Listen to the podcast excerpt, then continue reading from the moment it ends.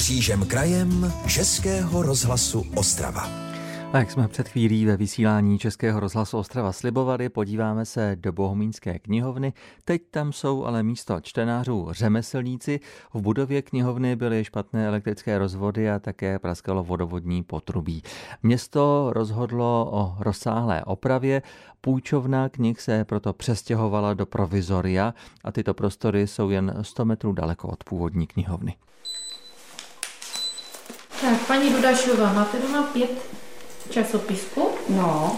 Ještě tady pro vás máme. A ještě zahrádka, že? Jo. A ještě vlasta. Já jsem ráda vůbec, že to je. Víte, že se to vůbec nezrušilo, opravdu, fakt. Každý týden tady chodím. Pravidelnou čtenářkou Bohumínské knihovny je i 73-letá Olga Dudášová a přestěhování knihovny do provizorních prostor je evidentně vůbec nevadí. Nevadí, opravdu nevadí. Jsem spokojená, půjčuju si, čtu to, co jsem četla na dřívějším. Takže nic mi nechybí. Tady v té řadě a tady v té řadě je beletrie pro dospělé. Zde máme regál detektivek. Provizorní půjčovnou mě provází Terezie Majetná z Bohumínské knihovny. Mezi detektivkami a běžnou beletrií je takový speciální koutek, říkají tomu T-zóna a kdybychom to přiložili, je to místo pro náctileté. Jsou tady nejnovější komiksy a mangy například. To já nevím, co to je. Jo. To jsou knížky pro teenagery, hodně teďka oblíbené knížky. Vlastně čtou se dvě strany, jo, nezačínají na první stránce, ale čtou se od konce. Ukažte mi to. Jo, když se podíváme, vlastně knížka normálně začíná takhle listováním, uh-huh. ale knížka je vlastně, ta digititulní stránka je jakoby na zadní stránce, jo. Aha, to je takové poučení možná pro naše posluchače, třeba pro babičky a dědečky, aby věděli, co ti jejich v noci vlastně čtou. Že už existují knížky, které se čtou naopak. Co se tam vlastně všechno děje v tom vašem sídle Bohumínské knihovny? Proč bylo nutné s tou rozsáhlou opravou začít? Budova je několik let zastarala, je tam zastaralá elektroinstalace, voda, jo, několik let od doby, kdy tam byly vlastně ještě jesle, se tam nic nedělalo. Tak už se těšíte? Ano, těšíme se do nových prostorů, budou všechno nové. Když jsme třeba varnou konvici zapínali, tak nám vypínali pojistky, takže budeme rádi, že si jej.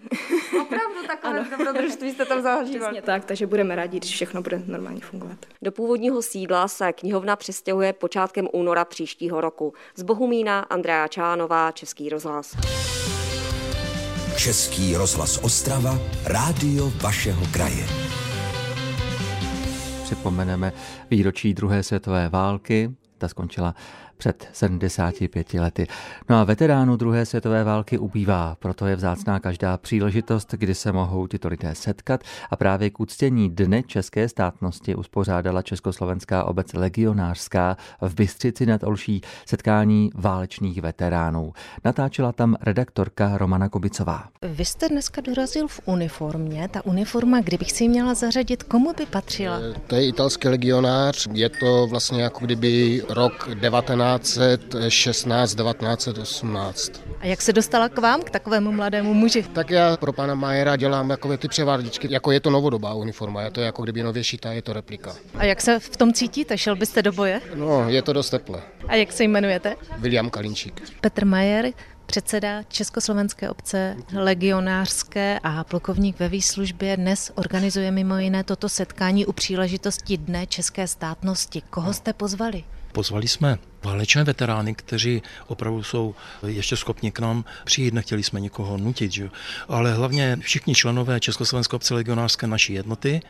Potom to jsou z Karviné váleční veteráni, z Havířova, někteří z Opavy, takže jsme to pojali takovém širším záběru, protože opravdu, jak jsem vám říkal, těch válečných veteránů už je poskrovnu. Pan Florian Střelec není z naší jednoty, je z Karviné, ale protože je v mé knize o Dunkirk, tak bych mu tu knihu rád věnoval. Jo, děkuji. S tím, že dnes přeběre stejné vyznamenání jako Pavel Hruš, to znamená medaili třetího stupně Československé obce legionářské. Pan střelec Florian, odkud vy jste? Karvina Raj. A kolik vám je let, můžu se zeptat? Je 94. Napřed jsem byl v tím v zajetí, že, a pak jsem se dostal do, do Afriky a tam přišla česká mise a odkud z téhož opravdu z Těšínska. a chcete jít do Československé armády? Ano.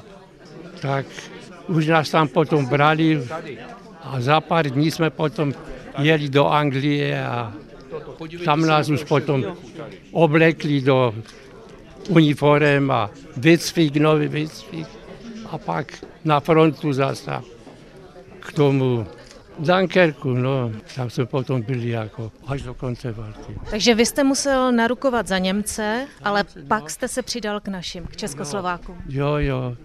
Ještě mi nebylo 18 let, ještě jsem patřil jako za tátom, že a táta byl drahý, tež jako už, už za republiky první a potom jsem musel narukovat. No. A dneska si tady připomenete Den české státnosti, tak jste pišný na to, že jste Čech? To víte, že jo, to víte, že jsem pišný. Říká veterán druhé světové války Florian Střelec. Z Bystřice Romana Kubicová, Český rozhlas. Český rozhlas Ostrava, rádio vašeho kraje. Posloucháte dopolední vysílání Českého rozhlasu Ostrava a už zítra můžete v Horní Suché jít na těžní věž bývalého černouhelného dolu František. Zpráva průmyslové zóny pořádá tradiční prohlídky. Kromě věže se také můžete podívat i do krytu civilní obrany. No a u telefonu už je Andrea Míčková ze zprávy průmyslové zóny František, které přejeme dobré dopoledne. Dobrý den. Tak co všechno prohlídka eh, dolu František zahrnuje? Dostaneme se třeba až na vrchol věže? Ano, dostanete se až na vrchol, eh, je to do devátého patra věže, se návštěvníci dostanou buď výtahem, a nebo ti fyzicky zdatnější a odvážnější po zdolání 384 schodů. V devátém patře se můžou rozhlédnout z okna a ti, kteří mají zájem, můžou po ocelovém schodišti, je to cirka 74 schodů zdolání, na samotnou střechu věže. A jak je věž vysoká, jaký je výhled, co všechno vlastně z té výšky uvidíme? E, věž je vysoká 86 metrů a z této výšky je krásný výhled. Můžete vidět město Havířov, Ostravu, Karvinou, okolní obce a při dobré viditelnosti je vidět i Javorový a nejvyšší vrchol Beskydlisa hora. To všechno se určitě na prohlídce dozvíme, eh, ukáží asi i průvodci, možná i směry, eh, ve kterých ano. můžeme zmiňované vrcholy třeba vidět. Tak kdy bude věž návštěvníkům přístupná, ve které dny a je nutné se nějak přihlásit? Eh, takže věž je přístupná v 3.10., to je zítra, a 17.10. v době od 9 do 18 hodin a 24.10. od 18 do 22 hodin, to je takzvaný večerní výstup. Eh, na tyto, eh, na dojet výtahem musí se zarezervovat na rezervaci tady na telefonním čísle u nás, jinak telefon je 596 425 515 a všechny tyto údaje jsou na stránkách obce na stránkách eh, obce Horní Sucha. Horní Sucha, Abychom tak. připomněli, ne, to chceme samozřejmě my, třeba si nás někdo eh, k poslechu pustil právě až teď. Předpokládám, a my jsme se o tom bavili před telefonátem, že ty prohlídky jsou mezi lidmi oblíbené, protože už je pořádáte delší dobu. Je to tak? Ano, akce už je pořádána třetím rokem, zájem je velký. Na zítřejší den už, co se týká rezervace výtahu, je, je již pár volných míst. To mluví samozřejmě za vše. Jsme tedy eh, všichni, kdo posloucháte a e, samozřejmě i vy ostatní zváni na prohlídku bývalého dolu František v Horní Suché, který už zítra zahajuje tradiční prohlídky areálu. No a další informace můžete vidět na stránkách obce Horní Suchá. Za informace děkujeme Andreje Míčkové ze zprávy průmyslové zóny František. Mějte se hezky, ať se vše vydaří. Naslyšenou. Děkujem vám, nashledanou. Český rozhlas Ostrava. Rádio vašeho kraje.